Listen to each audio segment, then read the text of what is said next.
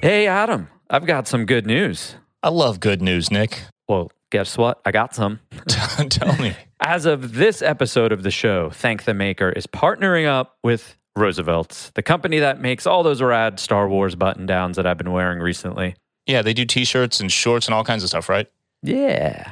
I'm very pumped that they are teaming up with Thank the Maker. And on top of that, they're also going to be involved helping us throw the ultimate Star Wars party. Mos Eisley from here on out. So stoked. I love that company. I love their stuff.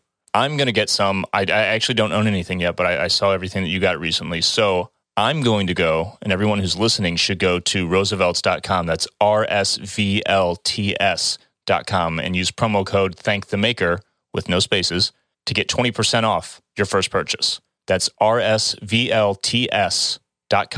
It's like Roosevelt's without vowels because, you know, millennials. And use promo code Thank the Maker to get 20% off your first purchase.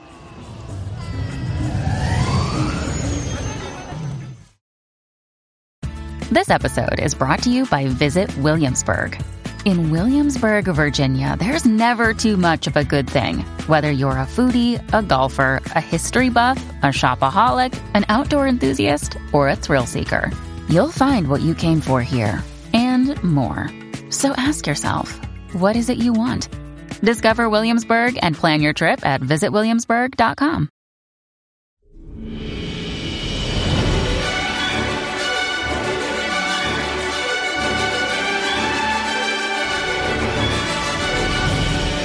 there, and welcome to Thank the Maker, a podcast about heroes, princesses, scoundrels, hokey religions, ancient weapons, and all things Star Wars. I'm Adam Russell, and I'm in my own home. Oh my goodness. Yeah, you are. I'm Nick, and I'm in my own home. I'm Mike Forster, and I have been in my home for months, Lucky. years, it feels like. I did go to a wedding, and that's why my throat is cashed out. So if you need me Were to. you singing uh, Sweet Caroline at the top of your lungs? That's what I imagine weddings are like. Actually, this wedding closed it out with Mr. Brightside, Oh, that's how you do it. and that's what did me in. So, hmm When I got on, Mike flubbed his update and said that he was at a funeral screaming Mr. Brightside.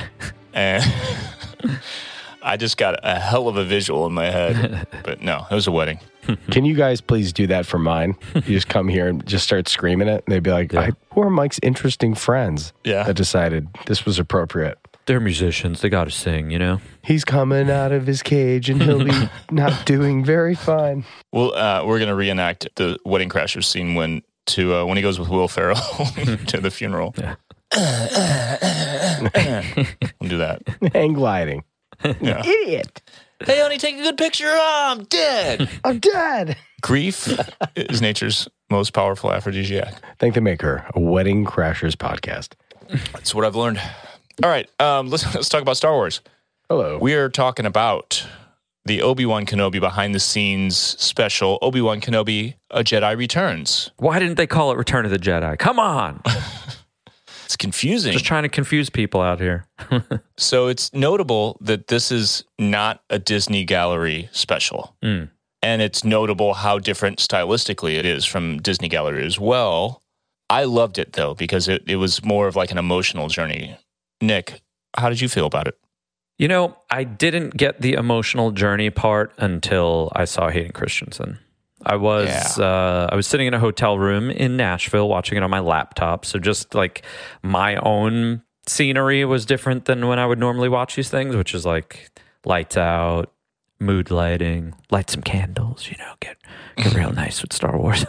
but it, it, I didn't really like shed a tear until Hayden started to talk about what it meant to be back and all that type of stuff. So it was cool, but I, it definitely had a different feel, like you said, than Gallery. I wonder if that's literally because it's not a Filoni Favreau like kind of thing. Like they might have legally not been able to do a gallery. I have to go back and see our our gallery episodes like executive produced by Favreau and Filoni. Probably. I, I don't really remember. Yeah, yeah. I think most of Favreau Favreau's been a producer on.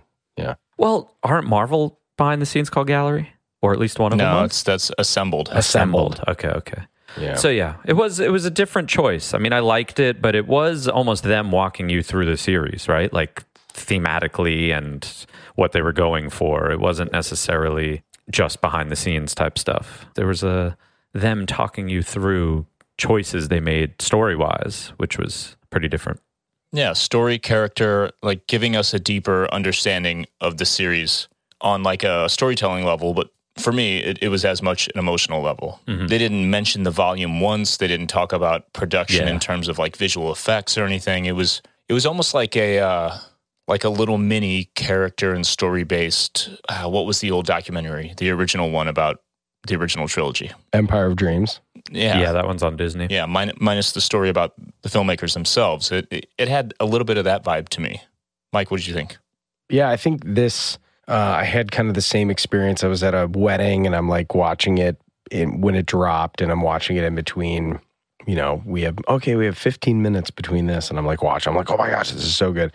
Um, I, I, think mostly the reason this wasn't a gallery episode is because it it really wasn't about what kind of groundbreaking things that they had done, and I think pretty much every Disney Plus show leading up to this point has focused on what they are doing to push the boundaries of the volume right? And special effects and VFX, yeah. Yeah, 100%. Like the fact that they built the full size Rancor, you know, bust. And, you know, there, there's just been a lot of things that they wanted to talk about. And this one particularly wasn't really about that. It was actually about the fact that they somehow got these characters to come back after 20 years. So I think it, it made sense for them to not call it gallery because, you know, then it would make it almost seem like, you know, you're pulling the curtain back. And the reality mm-hmm. was, is there wasn't much new that they had done visually other than bring back uh, these these actors in these roles. But I think the thing that I took away from it, and I was just thinking about this before we recorded, is how cool it was for Ewan McGregor to have, of course, the role. He talks about Alec Guinness and you know understanding that he was like Star Wars impacted me from from a young age, and so of course, like I I, I jumped at the chance to be Obi Wan Kenobi. But then we think about it, we think about the times of how people reacted to it. I think Ewan McGregor has always been universally loved as Obi Wan Kenobi, right? But Hayden Christensen wasn't given the same response, right? right? And you think about what that meant for Ewan to be able to come back to this role, a role that I'm sure that he was like, you know, I think George was ahead of his time for the prequels, and for him to just kind of go on this victory lap of being able to revisit a classic character that's probably more his now than Alec Guinness. Yeah, uh, for with sure. celebration, with what Obi Wan Kenobi is, along with Hayden Christensen in a really powerful way. I like almost like wanted to rewatch the whole series after watching. Same, 100%. Yeah, and it, this being a thing about character and story was clear right off the bat with the way that they kind of set the stage, literally and figuratively. You know, they started with this kind of rare footage of Alec Guinness behind the scenes on A New Hope, talking about the character and how he saw the character, how he interpreted what George told him about the character of, of Obi Wan, and then got right into like I said, setting the stage with the volume as just a large screen and having the actors standing in front of their own scenes or you know shots of you know the, one of the first ones is is Alec Guinness saying hello there yeah. mm-hmm. with Ewan standing there. I love uh, Alec Guinness's the the blue slippers. I feel like I haven't seen that before. yeah. Like I know there's yeah. a Tarkin thing with slippers on, but I don't think I've yeah, seen yeah, yeah. Alec Guinness. Like to think that he's wearing blue slippers in any scene in A New Hope is amazing. Yeah. so it sets this emotional stage and very artistically conveys it with the imagery and a lot of times if when they're in front of the, the screen that they're just watching you know we're just seeing the light hit their face just watching them react as the voiceover happens.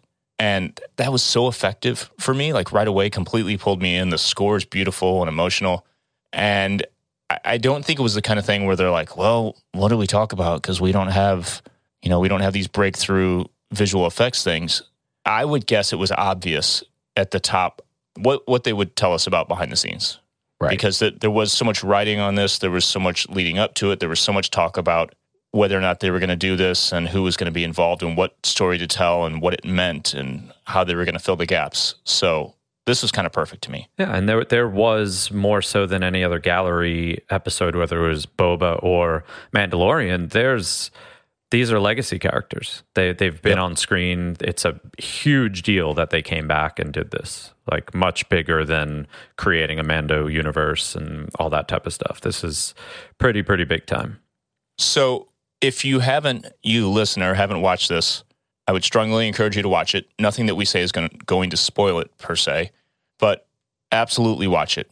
We'll give you the quick overview of kind of the structure, and then we'll go we'll go a little deeper. But it's um, for folks who maybe aren't into super behind the scenes stuff, this is maybe the one out of all of the stuff that's on Disney Plus that I think you'll connect with most because it also goes into Star Wars as a fandom and how much these characters and these stories mean to fans. So it's I think this is kind of more for everyone than the other gallery stuff or the Marvel assembled stuff.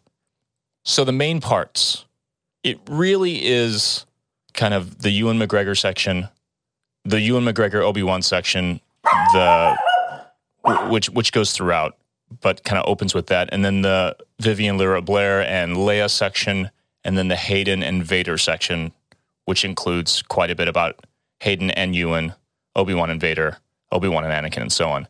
But then it also touches on the Inquisitors. Great explanation from Deborah Chow about who they are, what their origin is, and that's obvious. You can kind of hear the difference in the voiceover too. That's obviously something that they purposely added for oh, anyone yeah. who hasn't watched Rebels and stuff like that. Yeah, I am glad you mentioned that because I was like, oh, she's reading that. Whatever she said, yeah, whatever yeah. the line was, I'm like, she's reading that.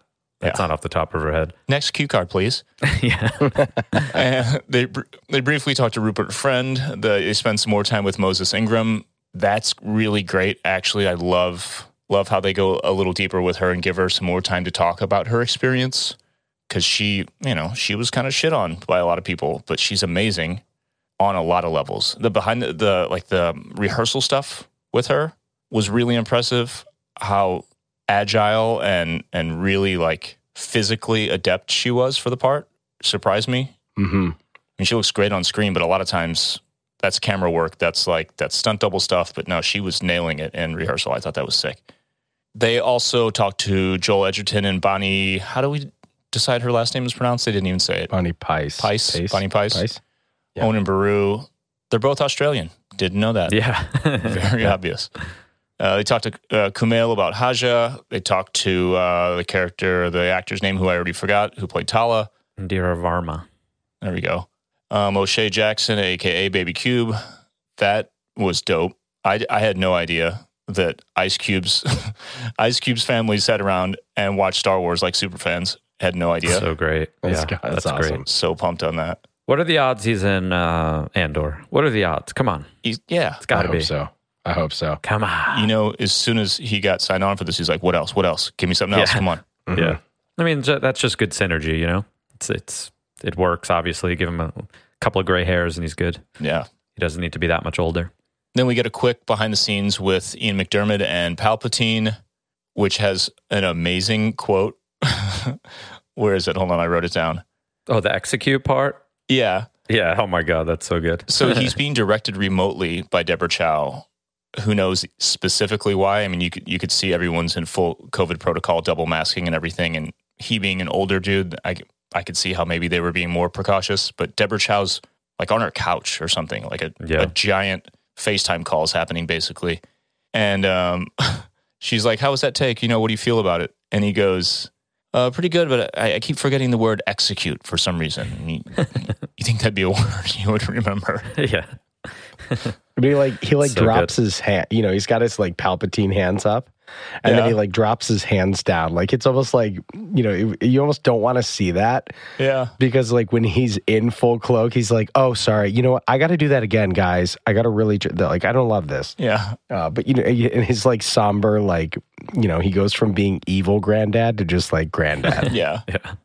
And then the the the last last character moment is Liam Neeson and Qui Gon, which is brief, but gave us a little bit of indication of what the timeline was like. He mentioned it just being months before shooting that he was asked to do it, mm-hmm. which may or may not, I didn't try to do the math in my head of when they were shooting this versus when he was on, I don't know, Kimmel or what it was, and he denied being offered the show. He's like, well, I haven't heard anything about Mhm. it. Oh yeah, But yeah, true. I don't know. Who knows?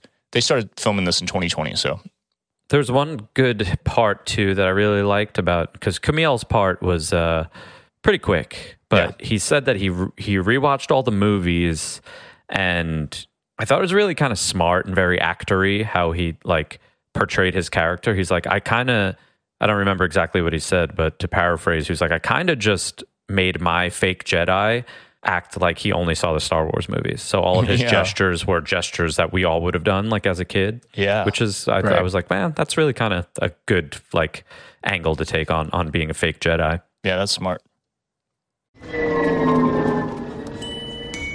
Hey Nick, What's up, Adam? where did you get that shirt you're wearing? The one that I like so much with the Star Wars things on it. Oh, this one. This one I get a lot of compliments on. I got this one from Roosevelt's. RSVLTS. You know that company. I see them on Instagram all the time. They make great stuff shorts, shirts, all the business. Yeah, they have a bunch of great Star Wars designs, obviously, and other franchises like Marvel, WWE, Disney, and many, many more. So many more. They're more known for their button down shirts, but they also do t shirts and shorts, and not just for the men, but for the women and the children too. Dark. I love the way they fit. The fabric is super comfortable. Can't stop wearing them.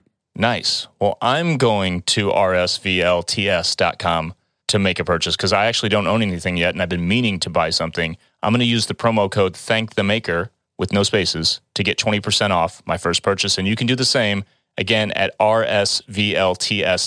I'm talking to you, listener. Use promo code thank the maker and get 20% off your first purchase. Another day is here, and you're ready for it. What to wear? Check. Breakfast, lunch, and dinner? Check. Planning for what's next and how to save for it? That's where Bank of America can help. For your financial to-dos, Bank of America has experts ready to help get you closer to your goals. Get started at one of our local financial centers or 24-7 in our mobile banking app. Find a location near you at bankofamerica.com slash talk to us. What would you like the power to do? Mobile banking requires downloading the app and is only available for select devices. Message and data rates may apply. Bank of America and a member FDIC.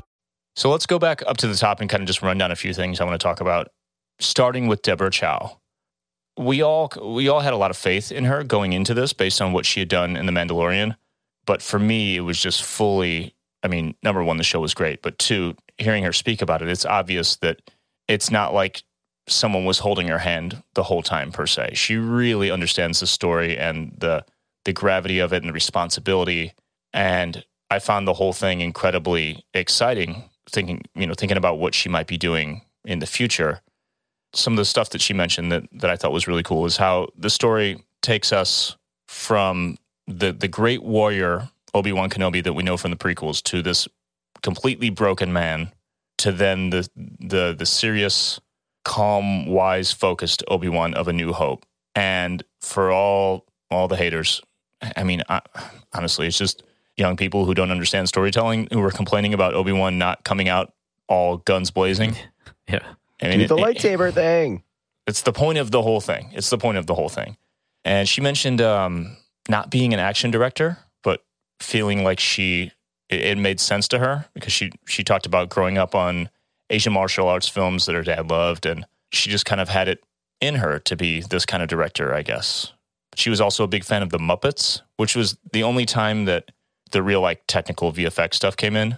You know, in the creature shop, Yeah. talking about her eye for creatures and how much she loved them. I thought some of that stuff was awesome. Zach Braff voicing the uh, what's the driver's name? The uh, the right wing alien dude, Oh, basically. The the uh the pig the the uh mole yeah, yeah, uh the the naked mole rat or whatever's with his yeah. mouth. Freck. Frack. Frack. There it is. Yeah. Frack. F- F R A K, right? E C K. Yeah. F R E C K.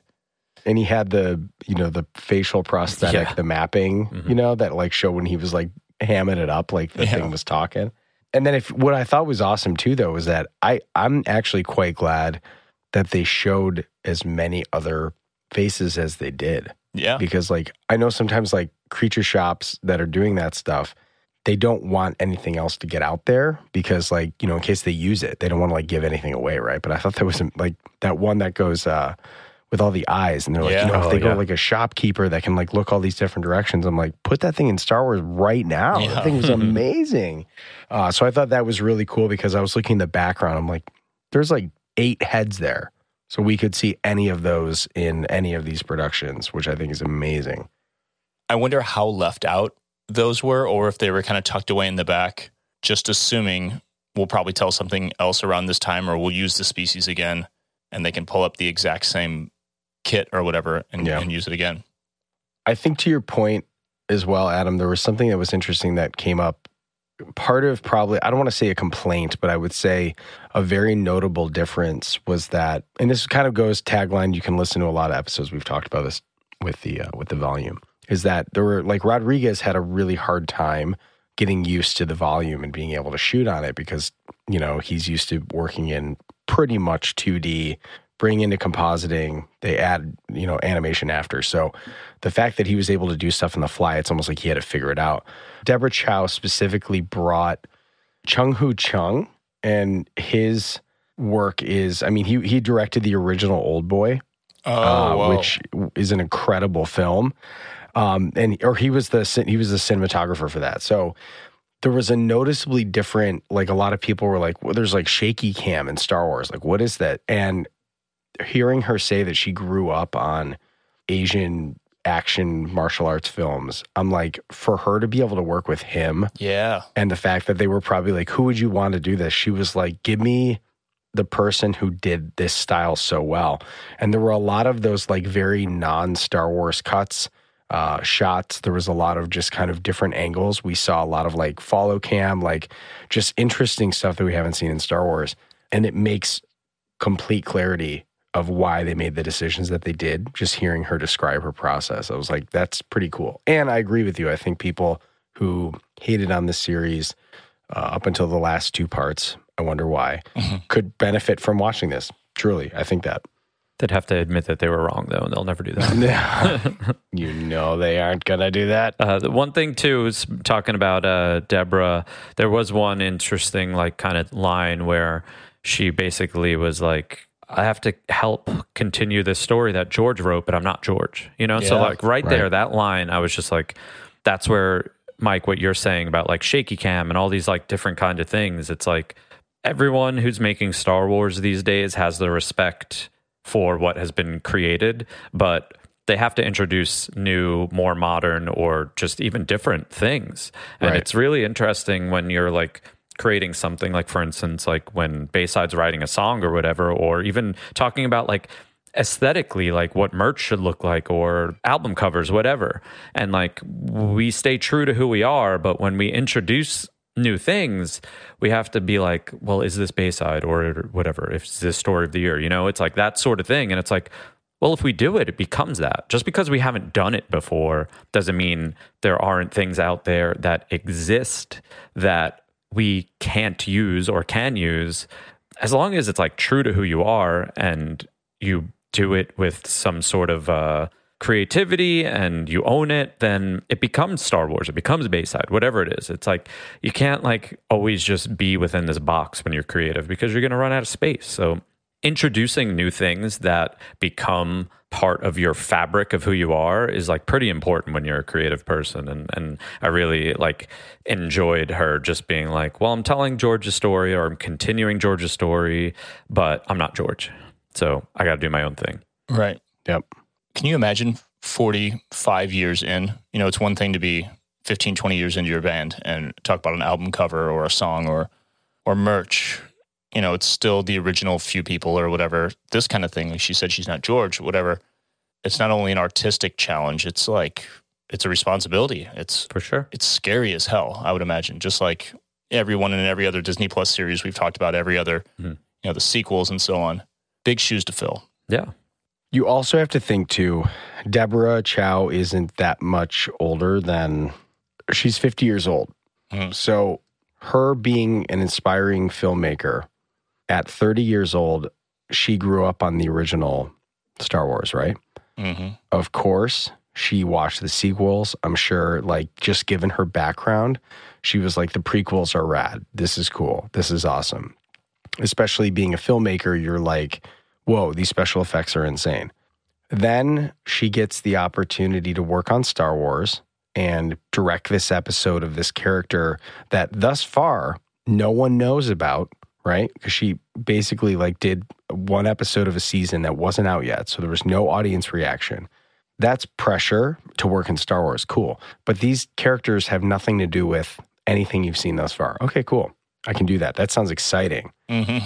Then she gets the opportunity to go, hey, listen, don't freak out. You're going to do a Star Wars with like a legacy character. And she's like, okay, who? Like, I'm going to get to do like a Lando Calrissian show. They're like, no, Ewan McGregor's coming back and he's mm-hmm. going to be Obi Wan Kenobi. And she's like, wow, I get to tell the story of a guy in the desert looking to find his faith. Yes, but also he's going to fight Darth Vader for like three fucking episodes. You know what I mean? How do you not like internalize that as, you know, it's like for me, it was like working for Burton Snowboards. All I wanted to do growing up, work for Burton Snowboard. Then you get there, you're like, it's a job and I have a job to do and I'm going to do that. And you feel differently about it while you're on the job. But like, I just think about that in terms of like how crazy that would be for her. And I'm sure like if I ever get the chance to talk to her, I would be like, how did you do that? And she would give me some great answer because she's an absolute professional. But um, yeah, how do you not freak out Yeah. about that Yeah, freak out every day. with those two characters? yeah, like seriously, it's not like it was like, oh, hey, we're gonna do this like Mace Windu spinoff. It's like, no, no, no, that's Obi Wan Kenobi and Darth Vader. Whoa, yeah, heavy. Yeah, I think that the like creative aspect that I like I enjoy too about I mean really all of Disney Star Wars right now is that it's living in the world of the box that George Lucas created, but it's making the box bigger. It's not saying hey, we're Disney, we bought Star Wars, we just bought the name, it's going to look like something else now. You know, it's like, and, and that's kind of the parallel that I'm thinking about, like creatively to a band is there are bands out there who, like, in order to keep their career or to try to keep their career relevant, just change their sound. And I feel like that's easier to do than live in the box you created, but expand what the box is. And like that for sure is something that Bayside's tried to do all the time is like we could easily just put out a different sounding Bayside to try and like reach new fans, get a hit song, whatever. But all we've done for the last 20 something years is like expand what Bayside is. So it always sounds like us. It's all genuine. And I feel like that's a like decent parallel to what like Disney is doing right now and all of these directors and writers is this all looks like George Lucas Star Wars, you know. Quality's a little bit better just digitally and stuff, but as we know from the ILM documentary, digital everything is because of George Lucas. So that's cool. But like making Star Wars the actual like filmmaking a bigger and wider net is way harder than just being like we're Disney, we bought Star Wars, and it looks like this now. It looks like something that is unrecognizable. It's Right. like, no, they're staying along these guidelines, but kind of also expanding that at the same time. And I think that's really difficult. The threading the needle. Mhm. It's a hell of a needle to thread. Talking about understanding characters and trying to embody what George created, those characters, those actors' performances. Let's talk about Ewan. Obviously, this this whole thing is about him, and he talks throughout the whole thing. He was he was a producer on this show. A producer can be a lot of things. It's a common question. What is a producer? What do they do? Sometimes it's just a title you get because you were in the room or you helped greenlight a thing or you funded something or this or that. Sometimes it's being very involved in the creative process, not on a director level per se, but working with a director, making sure from a 30,000 foot view that a story is being told in a way that is cohesive, that checks the right boxes, that delivers a particular vision. So, you Ewan being, for all intents and purposes, Obi Wan Kenobi, he is synonymous with that character. He is that character. To I mean, there there are millions of people on this planet who know him only as Obi Wan Kenobi. Period. you know, they think about Alec Guinness as secondary to him. So it makes so much sense that he would be a producer on it. And, and Deborah Chow talks about that, about how how important of a collaborator he was. She looks at him and she looks at, at Hayden Christensen like the characters. She talks about their dynamic together, how they really do seem like brothers in a way it's the kind of stuff that we talk about as Star Wars fans, that super fans talk about and hope, you know, like you hope that your favorite band is who they are on stage in real life. You hope that the actors really are the characters in real life, even though obviously they're not. But to hear it from their own mouths and hear it from the director or other people involved, it's like so I don't know, fulfilling is the right word. It's just it's like validating that we're not all just like crazy super fans with wild, fantastic uh, ideas of who these people are, and uh, it really warmed my heart. You know what I mean? Yeah. If there's one thing that these docs do is like they really do a good job of letting us know that the people who are making this stuff really care. That makes me happy. Wasn't it dope watching him in the behind the scenes stuff from the Phantom Menace? Yeah. When he kind of first meets, you can tell he's meeting George. Yeah. For real. You know, maybe he had already done his audition by then, whatever. But he's his jaw literally drops. He, he, he walks and he goes like George. Like George walks in and he kind of does this like, oh shit, yeah. And it was really cool to hear George explain basically the entire concept of what the Phantom Menace was. Yeah, like bringing us part. up to episode two. Yeah, the idea that Obi Wan reluctantly takes on Anakin as a Padawan to honor Qui Gon's dying wish and so on. As much as we all like to kind of you know bust George's balls about his only direction being faster and more intense, the way he explained in those few sentences who Obi Wan is as a young Jedi in these prequels kind of covers it all. You know what yeah. I mean? You mm-hmm. go deeper, of course, but to to find the the deeper character motivations. But that elevator pitch for Obi Wan is like, mm-hmm. okay, yep, I fully get That's it. That's really exciting. Yeah. Think about before you even like if you're Ewan McGregor, or even just hearing that elevator pitch at that point before you see how it turned out. Like we all know, execution wise is it is what it is. But like imagine hearing that that's the story you're going to tell in whatever year that when they were filming in 97 whatever it was it's like oh my goodness that's such a good idea like yeah. on paper the story of phantom menace and qui-gon and obi-wan finding anakin like that is really really awesome yeah i think you have a, a difference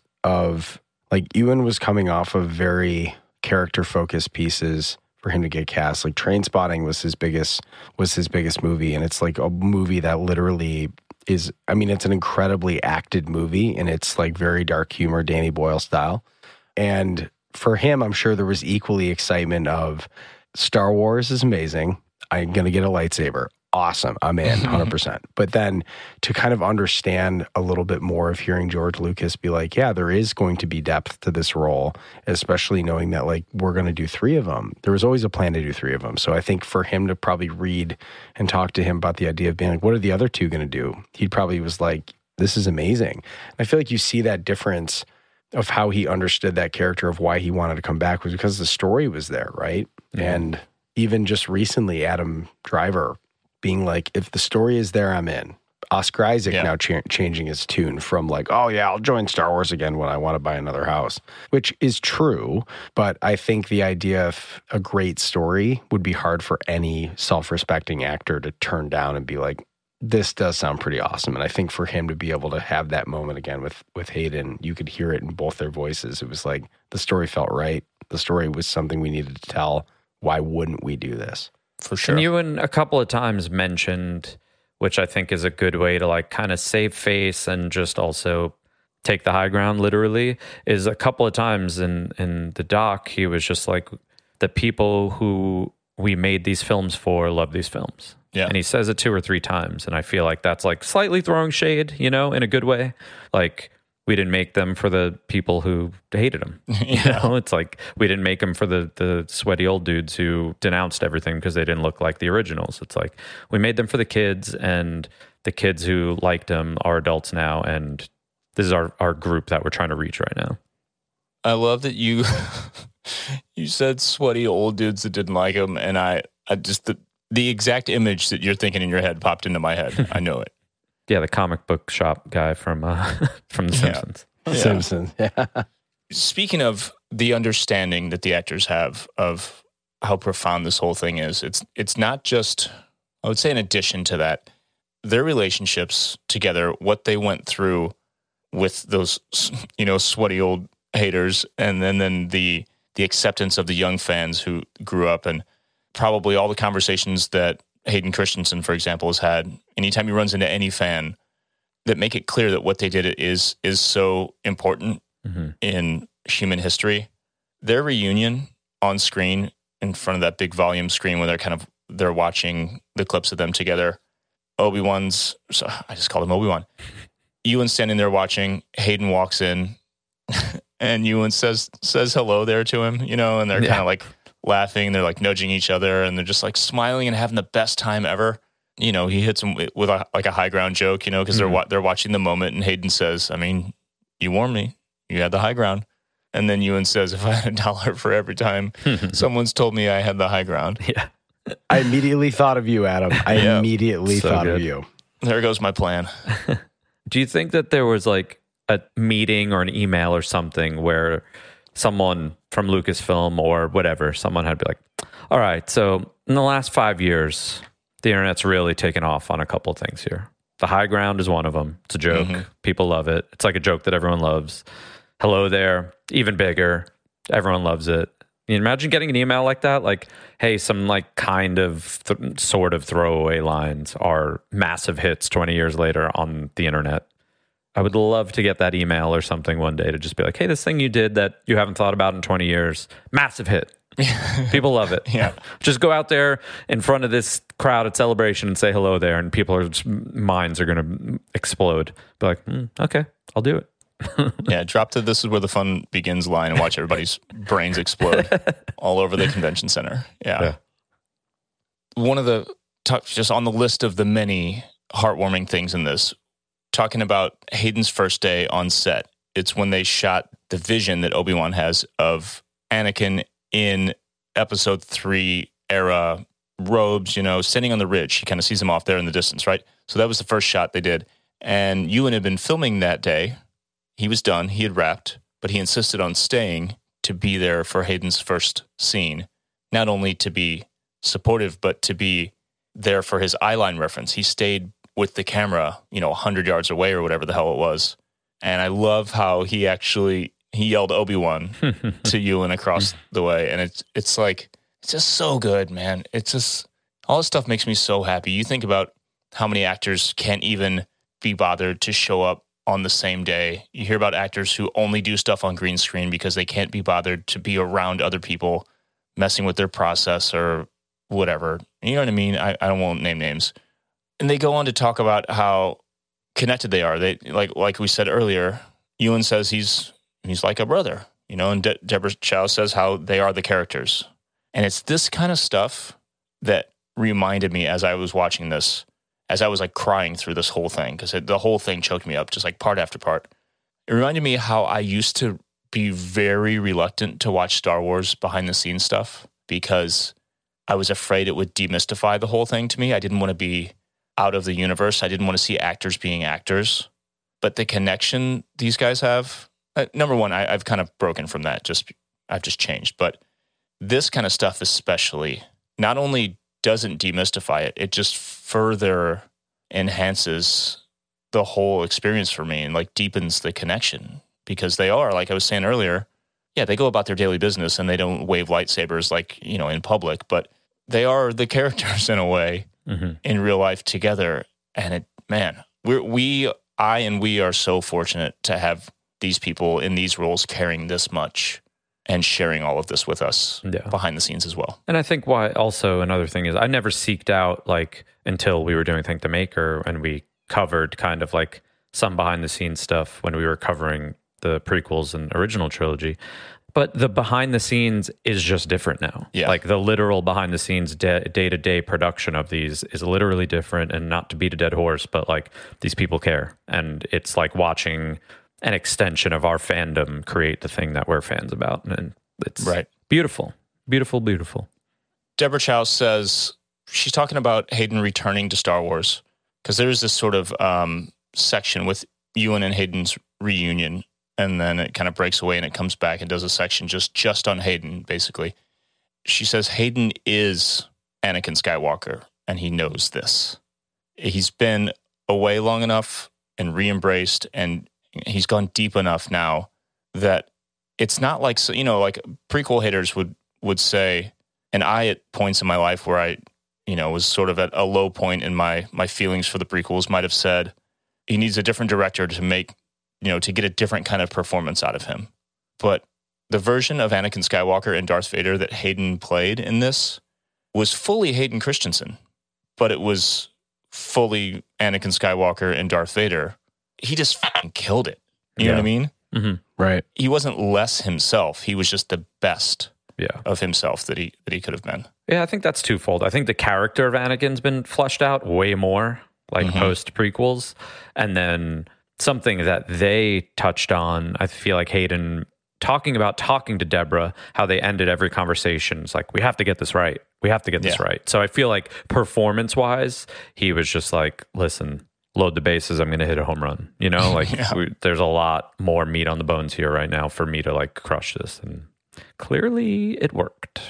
But even with the the stuff he did with George, we talk about that that moment with George explaining everything to Ewan on episode one. Hayden mentions something that George said to him while he's in the makeup chair and he's he's getting the, all the burn stuff put on. He says, "As was explained to me by George Lucas, even when he becomes Darth Vader, even when he's fully immersed in the dark side, he's still the chosen one." So he's not just reading lines. He's not just thinking about the emotional content. He's he understands the story deeply. Mm-hmm. And he talked about, you know, we we mentioned this while we were covering the show that he he went back and watched all of the Clone Wars stuff. This dude didn't just show up for a paycheck. Yeah. And I have so much respect for him. So much mm-hmm. more on top of the respect that I already had for him enduring the years that he did through all the crap. Yeah. So that's a, that's him. a pretty good nugget right there from George. Like even though he's fully immersed in the dark side and he's Vader, he's still the chosen one. Like that did not change. Yeah. One thing they didn't mention, the only thing that I wish they would have mentioned that was more uh, production and technology related, and I wonder why they didn't. No mention of the respeecher voice deepfake thing that they did with Hayden's voice and James Earl Jones's voice. It's fully confirmed that they used it. It's in the credits, respeecher.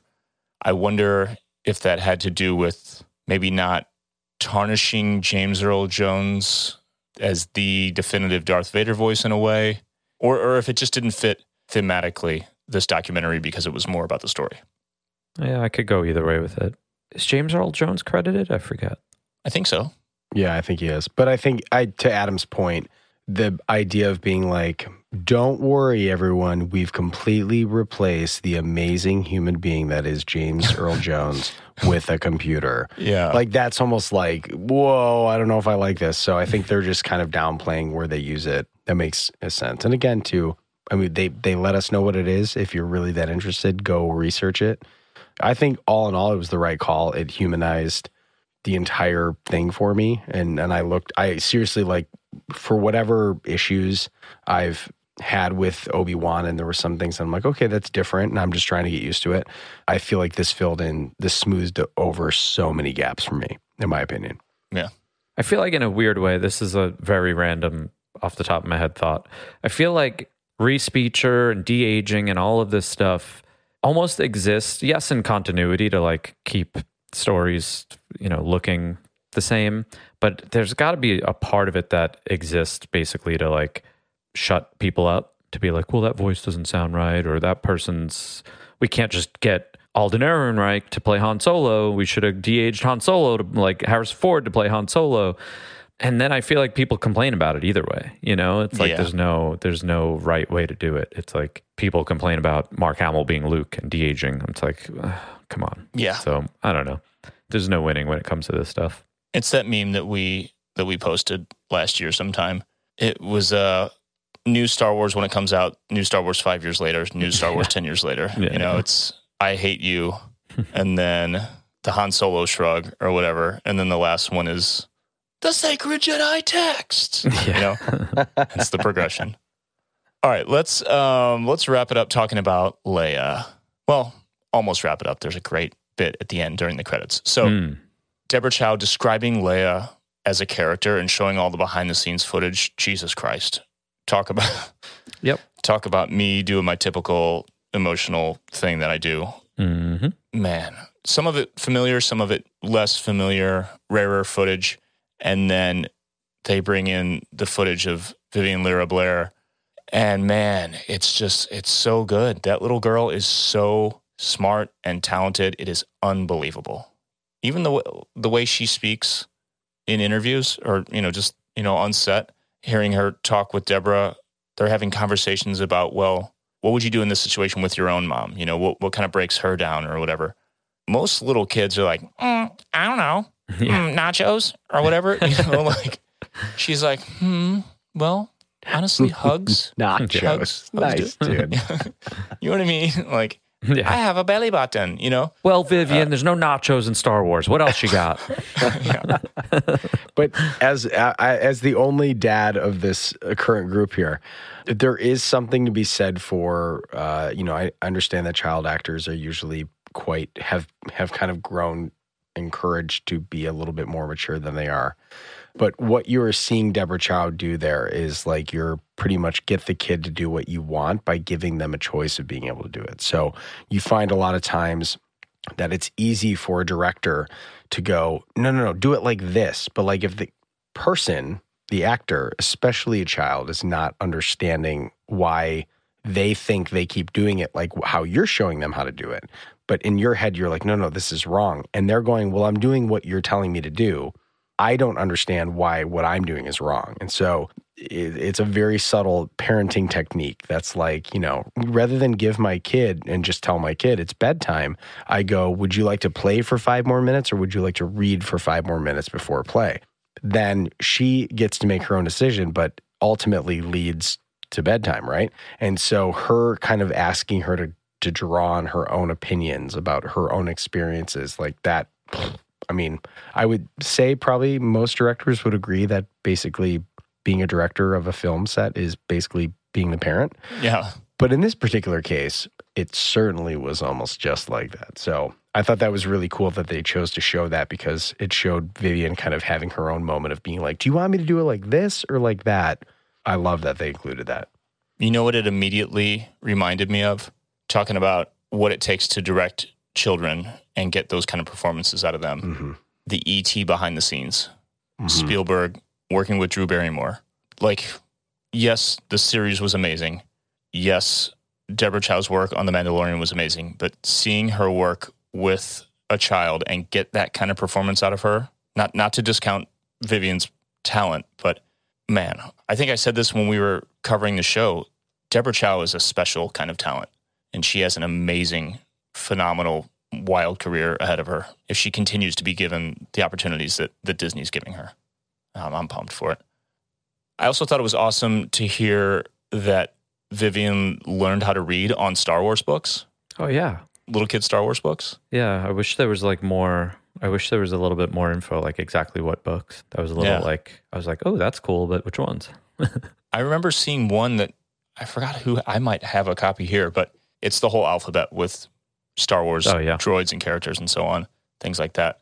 And then they talk about how much she loves droids yeah, and seeing her interact with uh, R5 or whatever it is, and um, being vegan and being so connected to non humans Mhm. myself. And my wife and I are the same. We're like this about robots and stuff. My wife always talks about be nice to the robots because one day they're going to have emotions. And if nothing else, if you're not nice to them now, you'll, you'll be dead later.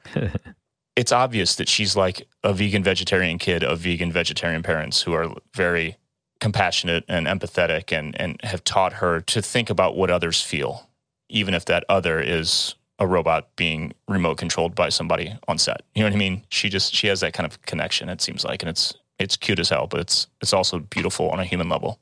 yeah. I mean, they they really made uh, a great choice. I, it was really interesting too to see them like Ewan and Vivian on like a. I think they called it like a chemistry test, like Yeah, yeah. which is a weird term because when I just said that, I was like, chemistry test. That's what you do in school. But like, it was just a Zoom because I assumed that like they were probably in different parts of the world. But Yeah. for them, like acting out a literal scene that wound up being, you know, kind of verbatim in the show, that was pretty cool.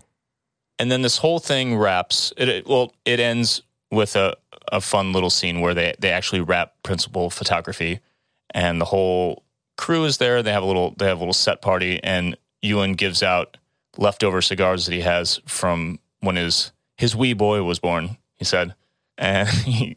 He says the best line of the whole thing. He says, "I'm sure Disney won't be happy about this, but uh, here you go, cigar, d- death sticks for everyone." yeah.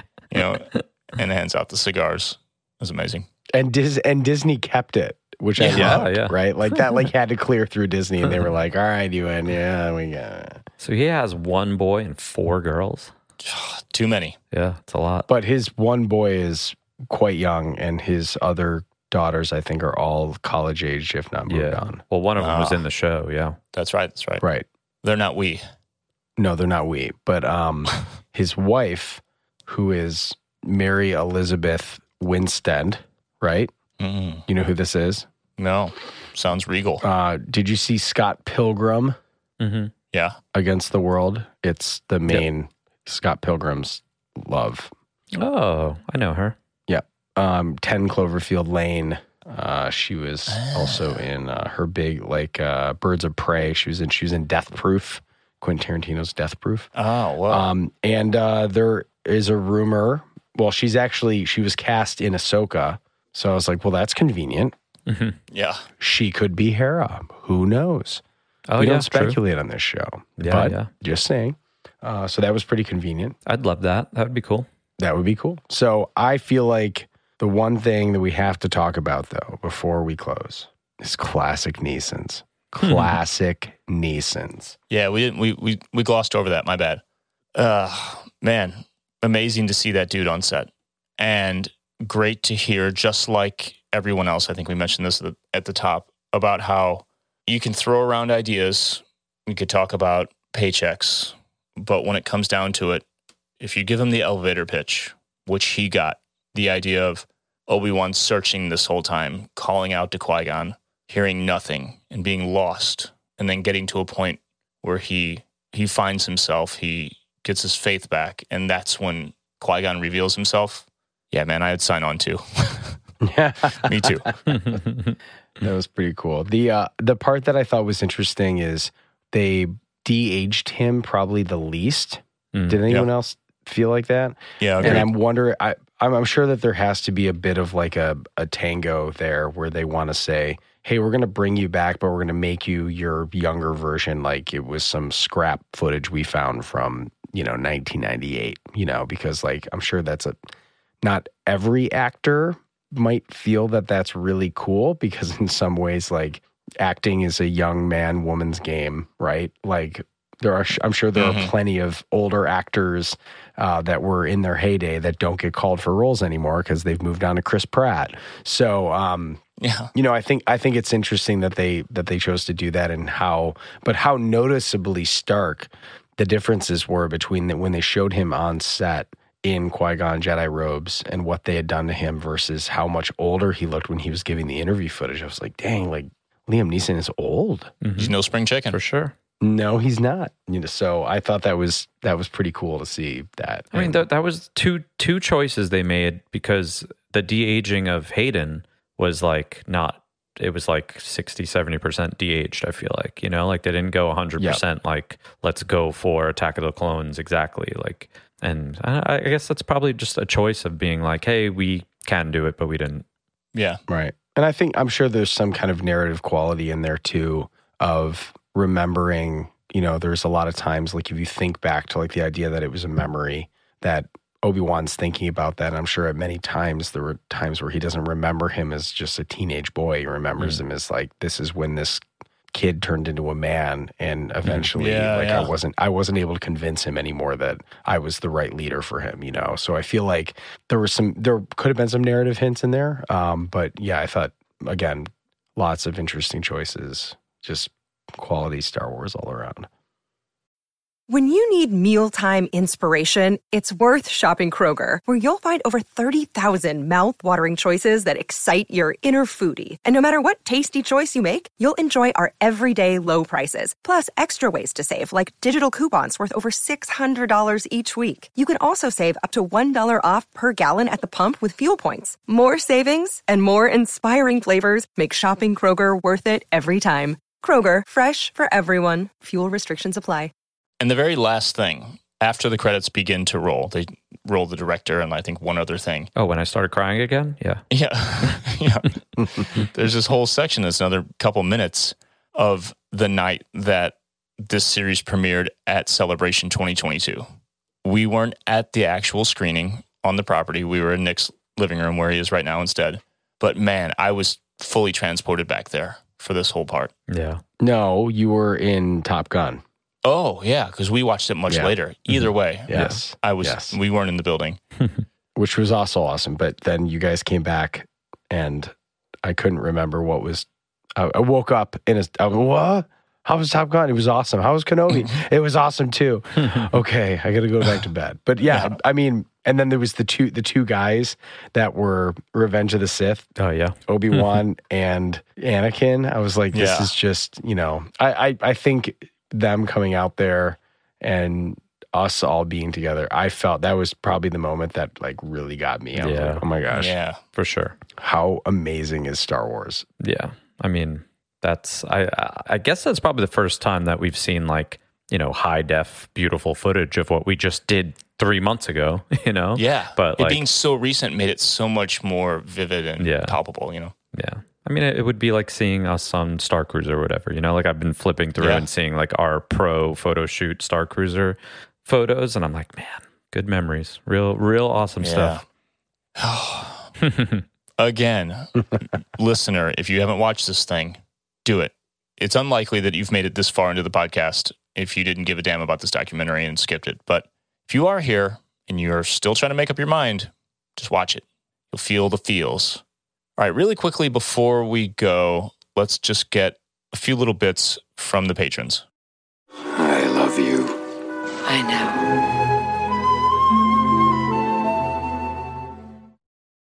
know. Uh, Brad B fifty five says the first time Obi Wan puts his clothes back on after eighteen years, coming back to the set made him feel like a kid again. Those are Obi or Ewan McGregor's uh, words. Very very awesome. What a feeling! Talking about like us seeing footage from three months ago and feeling good. Imagine putting on, Yeah. your- or seeing like th- there was one point where the prop master was like showing them like, here's the lightsaber from A New Hope, here's yours from three, and here's the one in between. Yeah. And Ewan was like, "This was my one from three? Yeah. I think he says, and he's like confused. Yeah. Pretty cool.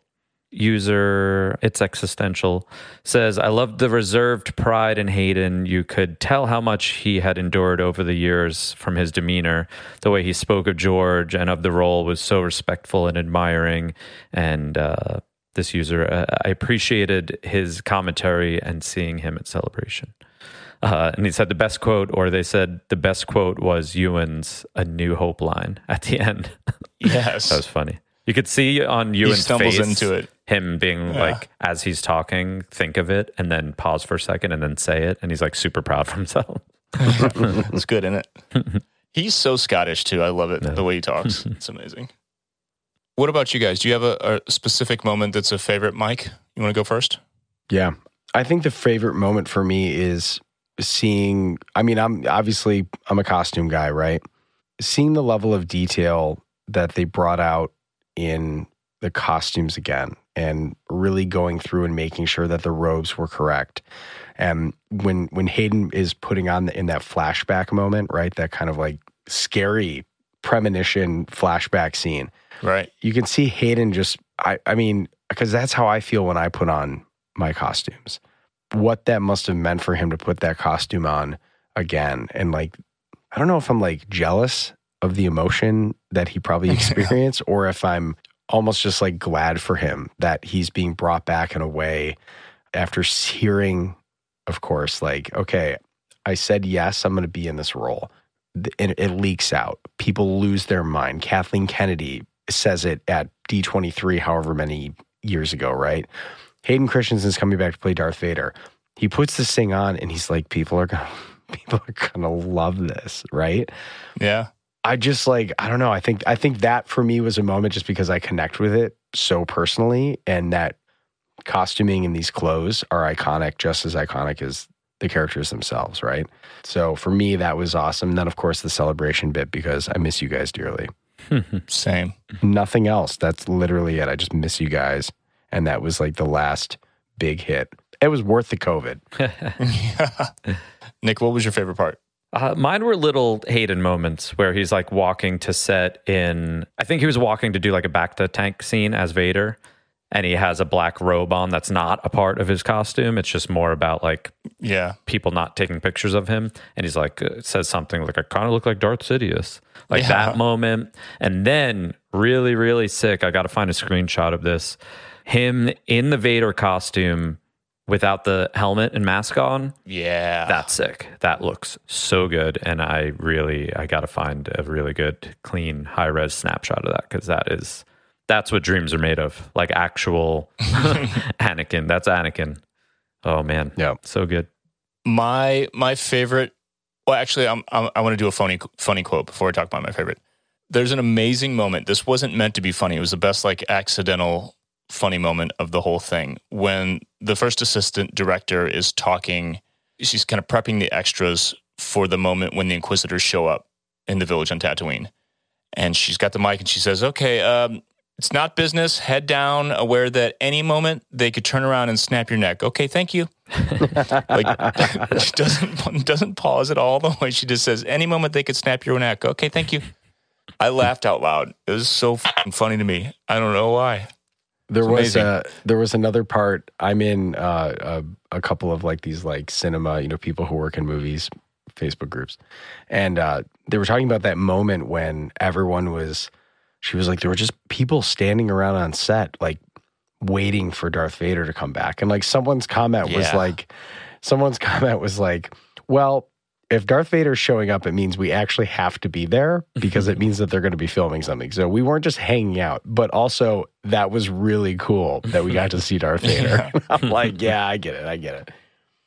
So it, it's hard for me not to pick the Leia moment, you know, the little montage while Deborah Chow's talking and then the Vivien stuff. biased. So biased.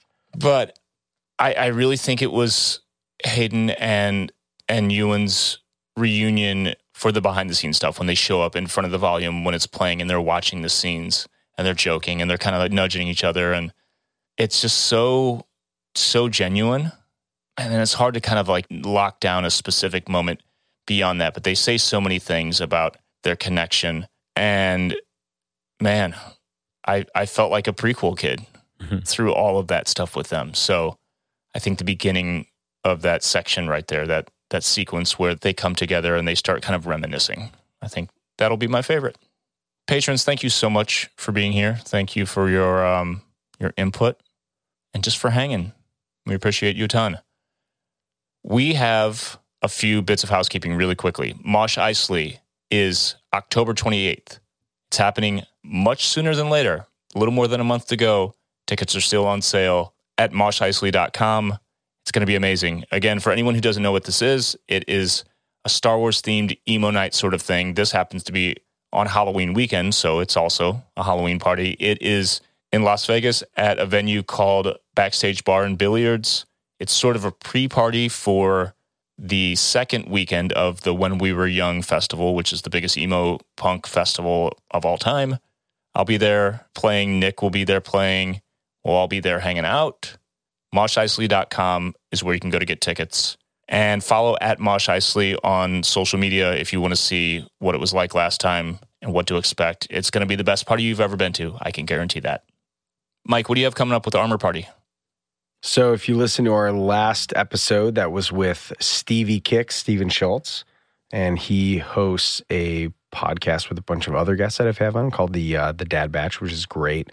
Uh, but he's got a he actually, if you're listening to the Kenobi behind the scenes uh, episode that we're doing here, he was one of the set dressers on that show. And so he talks about all the details of like watching the set crews work, he was one of the handlers for all of the stormtroopers that they brought in for the second to last episode. Nice. Uh, so, uh, if you want to hear another interesting perspective on how cool this show was to be a part of, check out Armor Party, which is at Armor Party Show on Instagram, where we talk about Star Wars costumes and the people who build them. And then our next show coming up is pretty good too, and that's a teaser for you to find out. So head over to the Armor Party show page. Let's get to building because Halloween is coming. very quickly, as you said about Mosh. That's coming right after. Nick, how about you? Anything? No. Pass. Nice. All right. no, I mean, we just, you and I just played a show together. That was cool in Ohio. And, uh, Bayside's playing in Louisville, Kentucky. I want to say September 25th at the Louder Than Life Festival. But other than that, please, especially if you're a, a Star Wars fan, follow me on social media at Nick Bayside. And that's it. I cannot wait. I think about Mosh Eisley every day. I cannot wait for that to happen. So please go buy a ticket. My stuff is all at Adam the Skull on social media. This podcast is at Thank the Maker Pod on Instagram and TikTok. It's at Thank the Maker on Twitter. And the week before last, our episode with Princess and Scoundrel, the kind of hybrid episode that we did, can now be found on YouTube, the video version. First time we've had any, I won't call it full Thank the Maker content, but half and half. We did that with um, Sarah and Steven when I was in Houston the audio's been out for two weeks, obviously, but now the video's on their YouTube channel. So you can follow them at Princess and Scoundrel Show on Instagram, at Princess and Scoundrel on TikTok, and follow the link in their bio. You can see it there, and we're posting about it as well. It was a good time. I was in their home. I did laundry. Sarah was in my home yesterday for a minute. For real? Yeah. Well, we hung out. So we had a special dinner with Dano, Sarah, and some special guests on Sunday night. I literally came from Cincinnati straight home, got Finn, and we went and did a 10 p.m. Uh, post D23 dinner. And then I had breakfast with her in the morning. And I was like, I have to stop at home real quick because I was going to bring her to the airport. I was like, I have to stop home real quick. A package just came. I want to just grab it. And she came in, played with Finn a little bit. Look at that. I was like, that's where I podcast. That's where we hang out on the internet. and that's it. Lastly, if you want to support this podcast, get access to our Discord server, get exclusive content, get exclusive merch, listen to us and watch us record live, patreon.com slash thank the maker pod is where you can go to do that. Patreon and our patrons who support us are absolutely the only reason this podcast still exists. We literally could not do it without you. So thank you. Patrons, thank you for being here with us today. Dudes, thanks for hanging with me. And until next week, may the force be with you.